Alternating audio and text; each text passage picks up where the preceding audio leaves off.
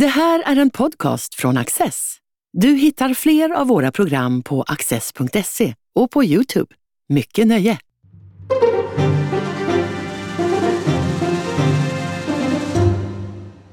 Välkomna till Studio Axess och välkommen min gäst idag, Staffan Salén, vd i Salenia och en utav de ganska få företagsledare som verkligen är aktiva i den allmänna debatten. Du skriver bland annat regelbundna krönikor i tidningen Affärsvärlden.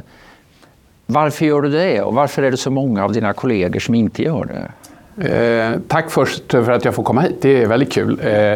Jag är väldigt förtjust i det ni gör här på Access.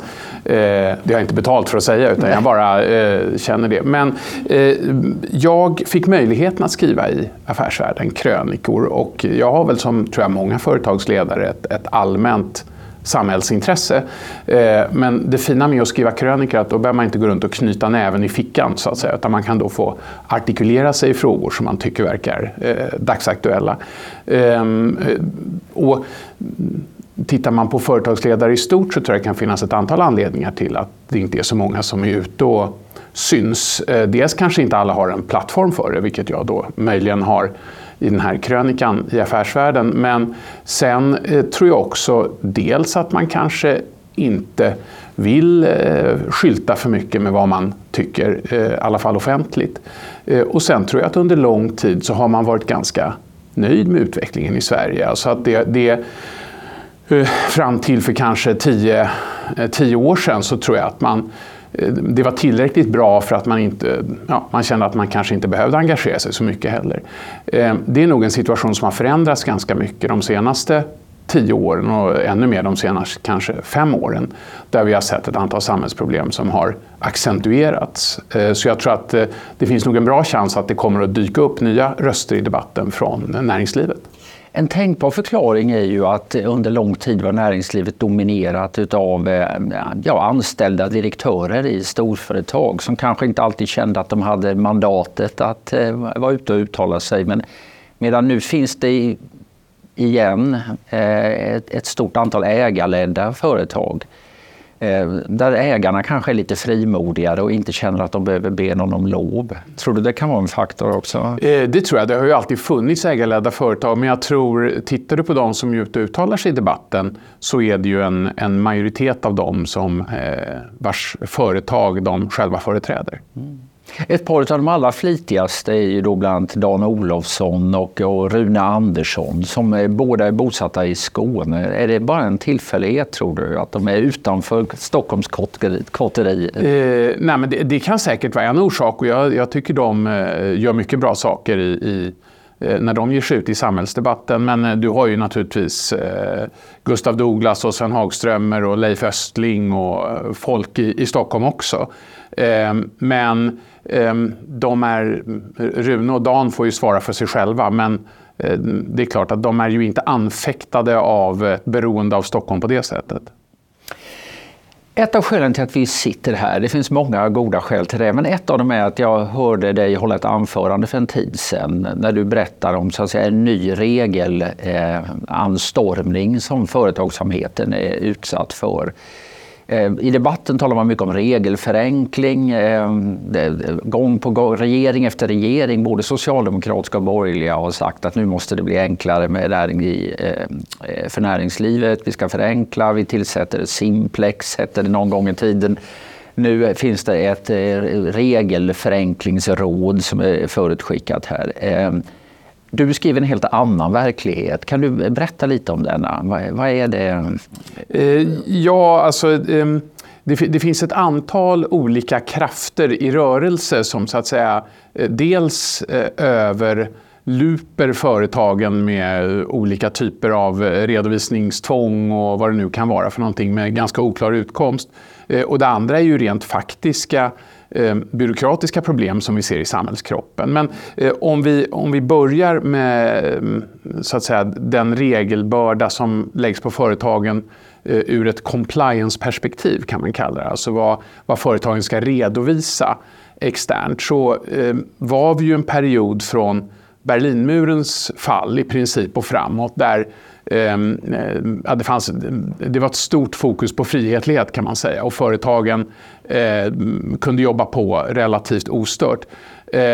Sen så blev det en, skulle jag vilja säga, excessiv avreglering framförallt av finansmarknaderna som ledde fram till finanskrisen 2008-2009.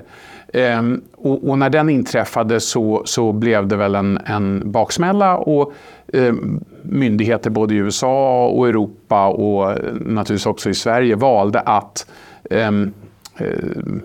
lägga större vikt på att reglera finansmarknaderna. Och vissa saker som kom ut av det var väldigt bra. Jag menar till exempel att höjningen av kapitalkraven i bankerna som gör dem solventare är bra. Jag tror att det har möjlighet att i alla fall mitigera kommande finanskriser som kommer att komma, men effekten av dem kommer att bli mindre. Men sen så har det liksom gått av bara farten. Så att den sektor inom bankväsendet som har växt absolut snabbast, det är ju compliance-avdelningarna, medan man drar ner på kontor. Och compliance betyder i princip regel efterlevnad. Ja, kan man exakt. Ja. De regler som sätts upp av finansinspektioner och EU och vad det kan vara. Hur mycket av detta kommer in från näringslivet självt med börskontrakt och sådana saker? Ja, näringslivet är väl inte de som i första hand verkar för att de ska regleras, som man uttrycker sig lite försiktigt. Men däremot så har det ju funnits både i börskontrakt och tidigare också under finansinspektioner, regelverk naturligtvis. Men det här är ett första steg, och det har påverkat finanssektorn. Du kan säga att Nordeas årsredovisning är idag 360 sidor ungefär, vilket med 60 sidor överstiger vad som fordras för att kvalificeras som en roman. Även om jag inte tror att någon kommer att läsa den på just det sättet. Men den var för 15 år sedan ungefär 160 sidor. Så att 200 sidor har tillkommit. Och det beskriver nog i stora stycken. Och det beror inte på att Nordea har så mycket mer att säga till sina aktieägare nu för tiden, eller det som de vill säga till sina aktieägare, utan det är för att de måste svara upp mot ett antal regler och kriterier. Ja, och det här gäller de flesta företag. Det är hållbarhetsfrågor och redovisning i största allmänhet. Men ovanpå det här som har drabbat, men som den finansiella sektorn har utsatts för, så har också alla företag numera en mycket större regelbörda att förhålla sig till på grund av dels hållbarhetsfrågor och dels vad man då kallar för taxonomin, som är ett sätt för EU att skapa ett regelverk för hur man ska redovisa hållbarhetsfrågor runt om i unionen. Och det här är då väldigt detaljerat och ställer väldigt stora krav på företagen i hur man ska göra det. I min värld så är utkomsten av hela den här regelbördan väldigt oklar. Så det är en väldigt stor arbetsinsats som krävs för att göra detta. Det finns kostnad, nya skrån som sysselsätts med detta. Glada konsultbyråer som driver på och gärna hjälper till med. Jag roade mig med att söka på LinkedIn på hållbarhet, och då hittade jag 28 000 personer som arbetade med hållbarhet. Och det är ungefär, när du söker på advokat så får du upp ungefär 5 000 personer, och när du söker på revision får du upp ungefär 10 000. Så att det är klart, det är ett stort skrå idag som arbetar med det här. Och hur mycket hållbarare har näringslivet blivit som ett resultat av det här? Det är en fråga som är värd att ställas, skulle man väl kunna säga. Och det är klart att i någon mån har ju fokuset framförallt på miljö- och klimatfrågor lett till, tror jag, en hel del teknikutveckling som inte hade skett utan liksom det laserljus som nu har skjutits in på frågan. Men om du tittar generellt så är det oerhört mycket hållbarhetsredovisning som är, om inte greenwashing så i alla fall ganska varm luft. Om du är en IT-konsultfirma i Stockholms innerstad eller en advokatbyrå, så att skriva 100 sidor hållbarhetsredovisning blir antagligen inte så konkret. Visst finns det också en dimension av detta som är att man har sett en möjlighet till profilering i de här frågorna. Att man tycker om och utmålar sig som hållbarare än alla andra, och att det blir en sorts kapprustning bolagen emellan om att överträffa varandra. Jo, men så är det ju, så att säga. Och sen, men sen så, och det, jag tror, det finns ju företag där det verkligen finns saker att tala om. Tar du tillverkande industri eller petrokemiska industrier eller råvaruföretag. Där kan det ju verkligen finnas anledning att borra djupt i hur både produktionen går till och hur man attackerar, så att säga, sina klimatavtryck. Men just nu verkar alla företag, oavsett vilken bransch de är i, lägga väldigt mycket fokus på det. Mm. Är det staten och politiken eller är det mycket såna institutionella investerare som är den största motorn bakom detta? Det är ett självnärande system, skulle jag säga. Alltså att regelverket har ju satts upp av stater och överstatliga organisationer. Men sen så har ju till exempel stora fondförvaltare som BlackRock tagit fram speciella produkter med miljö- och ESG-fokus som de tar extra mycket betalt för. Så de har väl haft vett att kapitalisera på det. Ser du att det här får betydelse för glädjen i att driva företag? Det är få, föreställer jag mig, som liksom går in i entreprenörskap och företagsledning i syfte att man vill naturligtvis uppföra sig väl och inte smutsa ner och sådär. Men fokus ville man väl ändå ha på verksamheten och affären och utvecklingen av varor och tjänster. Jag tror att viljan att vara företagare tror jag är en oerhört stark drivkraft. Och jag tror möjligen också att många som går in i företagandet är lyckligt okunniga om vad som väntar dem. Men det är klart att om du är en enmansföretagare så är du ju här inte ett, liksom på samma sätt omfattande. Då är det nog andra saker som kan vara ett problem mer än just redovisningsfrågorna. Men det här gäller nog större företag i allmänhet och noterade företag i synnerhet. Det finns ju en organisation i Sverige, Entreprenörskapsforum, som är med och gör en återkommande internationell jämförelse, Global Entrepreneurship Monitor. Och den senaste undersökningen där visar att viljan att vara engagerad i nyföretagande är stor i Sverige. Den är ökande. Det finns fler som är engagerade i att finansiera nyföretagande. Andelen som tror att, eller tycker att Sverige verkar erbjuda en bra miljö för företagande, den har ökat kraftigt. Men antalet företagare ökar inte, eller andelen företagare ökar inte i befolkningen. Så liksom lusten möter den hårda verkligheten på något sätt.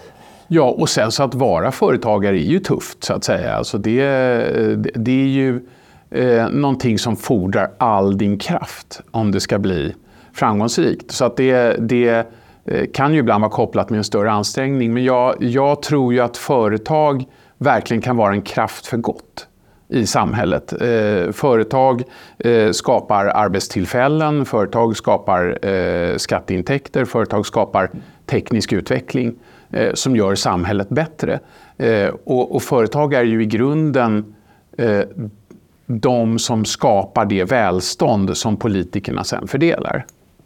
Du har pratat om finanssektorn, där det är nu ett skarpare regelverk att leva upp till. Det finns den här hållbarhetskulturen, där ingen är emot hållbarhet, men man kan fundera på om regelverket står i proportion till resultaten. Sen finns det en ny idé här om stakeholders också. Vad är det för tankar och vad får den för effekter?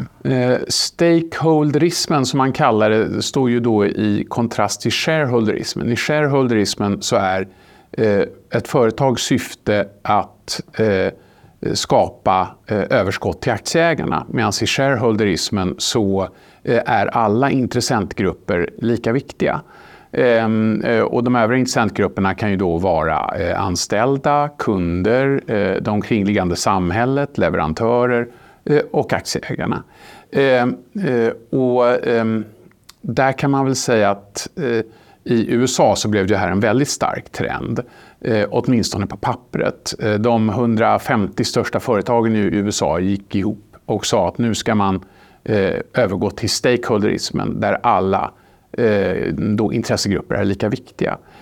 Men det som hände när man utvärderade det här efter 4 år var att alla styrtal var fortfarande på att öka vinsten i bolaget. Så att möjligen kan ju det här ha framstått som tomma ord.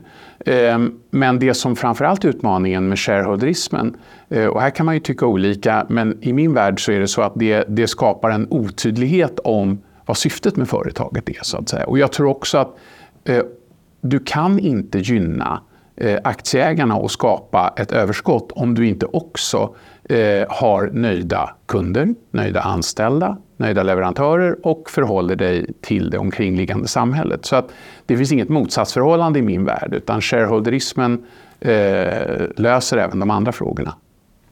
Hur mycket är detta ett amerikanskt problem som på något sätt exporteras till Sverige? Det kommer ju absolut från USA, och det är ju inte... Det är vare sig första eller sista gången som vi tar intryck i frågor från USA naturligtvis. Jag tänker också på det här med hur liksom bolagsstyrning fungerar olika i USA och speciellt i Sverige, med att ägarna har en mycket svagare ställning, kan man säga, i den amerikanska modellen. Mm. Och nu är det så att företagsledare har hittat på det här i USA för att bli mer populära och... Det var ju åtminstone de som torgförde det, så mycket kan man ju säga. Mm. Sen var det kom ifrån vet jag inte, men det var ju vdarna i företagen som drev det här mer än några andra. Och det är klart att det fanns ju under, andra halvan av 2010-talet en väldigt stark trend i de här frågorna i USA som de ville förhålla sig till naturligtvis. En fråga som jag inser är svår att besvara, men det är hur stort är det här problemet vi just har diskuterat? Denna regelefterlevnad, rapportskyldigheter? Det är ett besvär mer än ett problem, och det är en kostnad som inte står i proportion till utkomsten av det jobb som läggs ner. Men jag skulle säga att det största problemet, om man ska titta på regelverk och sådana saker, det är trögheten i den svenska byråkratin.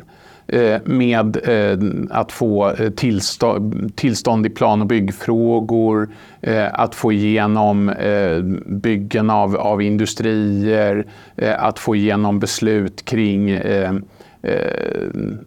allt ifrån tillverkning till vad det nu kan vara. Och där har vi en väldigt omfattande miljölagstiftning idag genom miljöbalken, som egentligen lägger en negativ bevisbörda på den som vill göra någonting.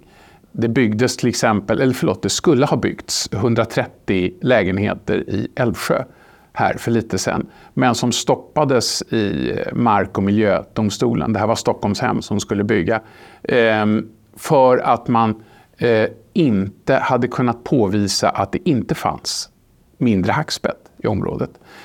Och det här är då mitt inne i Älvsjö. Så att det här var ju väldigt problematiskt, och hela projektet fick läggas ner. Jag talade också med en representant för ett av Sveriges största industriföretag som tittade på att bygga en fabrik i Sverige. Och han räknade med att det skulle ta ungefär 8 år från ax till limpa för att få igenom allting genom tillståndsprocesserna. Och i Tyskland skulle det ta ungefär 1,5 år, för de har olika snabbspår. Och det talade ju då inte till Sveriges fördel i första hand. När man diskuterar vad som är omvärldsförhållanden eller regelförhållanden som lägger krokben för näringslivet, så var det ju en tid när det väldigt mycket handlade om, inte minst skatter och rent utpräglat ekonomiska frågor och hur näringslivet var kontrollerat och reglerat.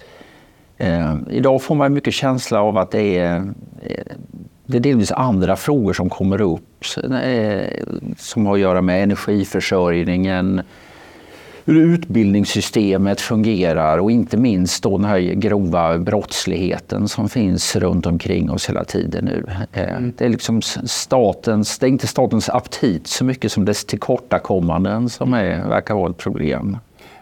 Det tror jag du har helt rätt i, och där har man ju under lång tid, som vi talade om tidigare, tagit för givet att det mesta fungerar ganska bra. Men det är klart, när politiska problem också sipprar in i företagens vardag så är det ju något helt nytt att förhålla sig till. Och kriminaliteten naturligtvis är en jättefråga idag. finns ju bolag som har kontor i områden som är nära liksom utsatta områden, och de är oroliga när de går hem på kvällarna. Energifrågan, där vi ju då nu har en väldigt osäker tillgång till planerbar energi. Vilket också försvårar om man vill bygga nya stora industrier.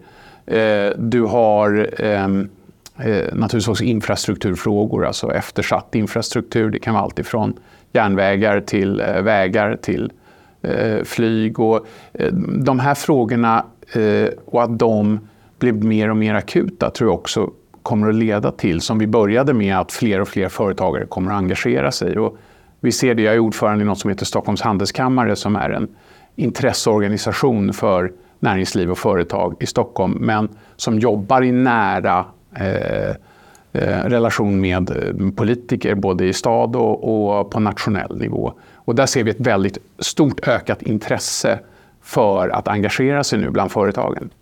För visst var det Stockholms handelskammare som helt nyligen presenterade en rapport eller en undersökning om synen på brott, just brottslighet och hur den påverkade på företagarvardagarna. Jag tror att det var 1/5 av företagen sa där att de hade upplevt direkt påverkan av brottsligheten. Ja, stämmer. Är detta det stora ämnet när ni träffas i handelskammaren? Det är ju många ämnen där det här absolut är ett, och ett väldigt viktigt sånt.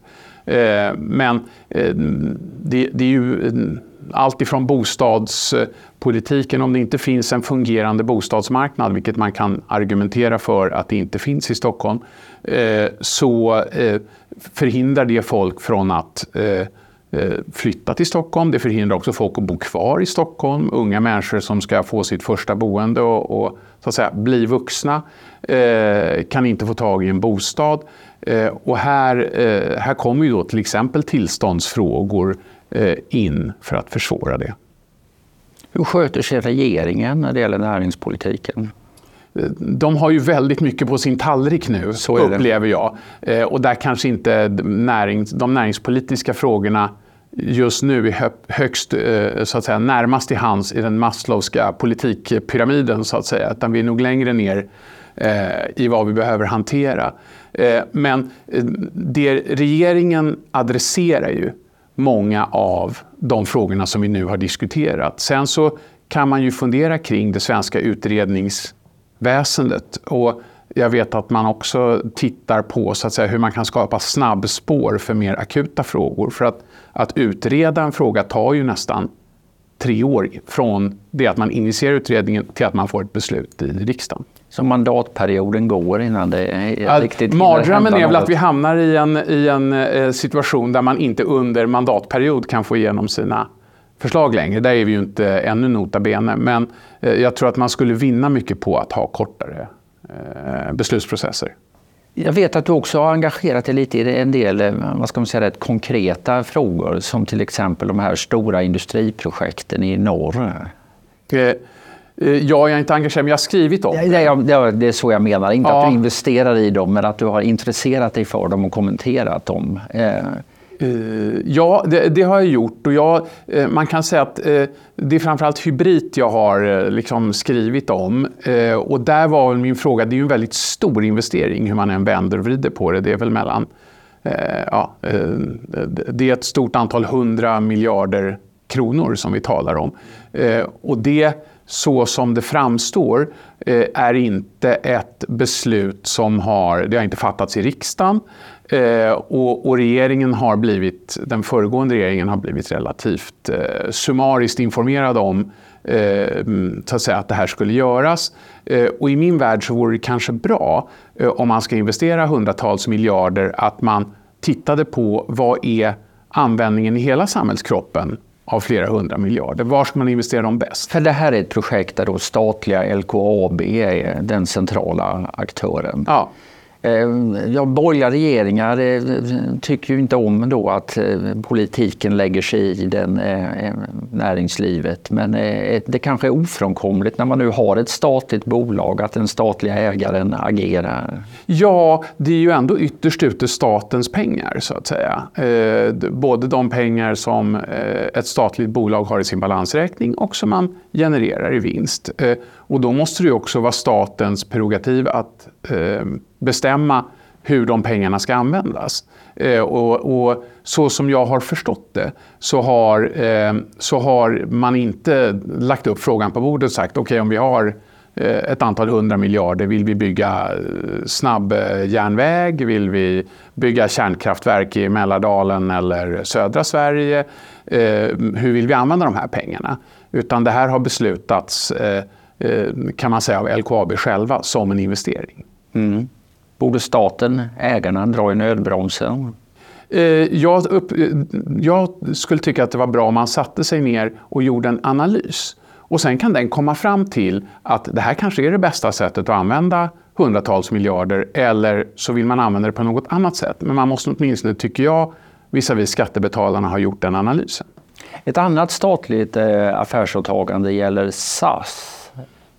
Där har du också åsikter. Det låter som jag har åsikter om allting här, men ja, det är ett program om många olika saker. Jo, men vi har ju varit i flygbranschen under lång tid, så att då är det ju lätt att ha sett det här, så att säga, this train wreck in slow motion, så att säga, röra sig framåt. Och svenska staten har ju under 20 år stoppat in 20 miljarder kronor i SAS, som nu är borta. Och det är ju vad det är, så att säga, det är vad man kallar för en sunk cost i ekonomisammanhang. Men nu kommer då svenska staten att släppa sitt ägande i SAS. Även om jag gillar SAS som bolag och produkt, så tror jag att det är klokt. Därför att det finns ingen som talar för att SAS inte kommer att fortsätta att förlora pengar. Men den andra frågan som kanske är viktigare, det är också att SAS har ju mer och mer blivit ett bolag som flyger via Kastrup. Och det vi i Stockholm behöver, och även Sverige i övrigt, det är ju en flygplats där man kan flyga direkt till olika affärsdestinationer. Om vi talar om vad som är bra för företagen. Jag tror att direktlinjer till turistdestinationer kommer alltid att finnas. Men Stockholm har ju successivt avlövats på sina affärsdestinationer, och då skulle jag säga att det bästa staten kan göra, det är istället att investera pengar i Arlanda för att göra det till en riktigt bra och konkurrenskraftig flygplats. Så där finns en naturlig, så att säga, arbetsfördelning. För det är väl mycket det som har legat under vårt samtal här, att det går bra när företagen gör rätt saker. Företagare, basically, och staten sköter regelverket och infrastrukturen. I min värld så vore ju det ideala förhållandet, att staten sätter upp tydliga spelregler och ger tydliga förhållanden. Det där kan man ju säga att energipolitiken är ju ett område som skriker efter en långsiktig plan som företagen kan förhålla sig till. Kommer det att finnas planerbar energi och så vidare? Och egentligen ska jag säga en bred blocköverskridande överenskommelse, så att man vet att det kommer att finnas energi för lång tid framåt. Men det vore idealt, och så sköter företagen sitt inom det ramverket. För det här knyter an till någonting annat. Jag har läst att du har skrivit, nämligen den lite öppna och sökande frågan: varför är det så svårt att diskutera vad som är lagom? Ja. Mm. Det är väl, du kan säga att en anledning till, tror jag, och det här är ju min personliga uppfattning, är ju att till att vi har haft så svårt att ta tag i de samhällsproblem som ändå väldigt många har sett har liksom uppstått, är ju att vi har haft ett ganska repressivt samtalsklimat. Så att om man har rest vissa frågor så har man då kastats under bussen. Och det har nog gjort att många har dragit sig för att peka på vad man uppfattar det här problem, därför att det är ingen som vill ha det obehaget. Men jag tror att vi som land har gjort oss själva en otjänst. Mm. En maning till sansad diskussionskultur. Exakt, som man kan ha här på Access. Ja, men vad trevligt. Ja. Det har varit mycket trevligt att ha dig som gäst. Staffan Salén, tack så hemskt mycket. Tack själv. Trevligt att vara här. Och tack till er för att ni har tittat. Du har just lyssnat på en podcast från Access. Du vet väl att vi också är en tv-kanal och tidning? Teckna en prenumeration idag på access.se.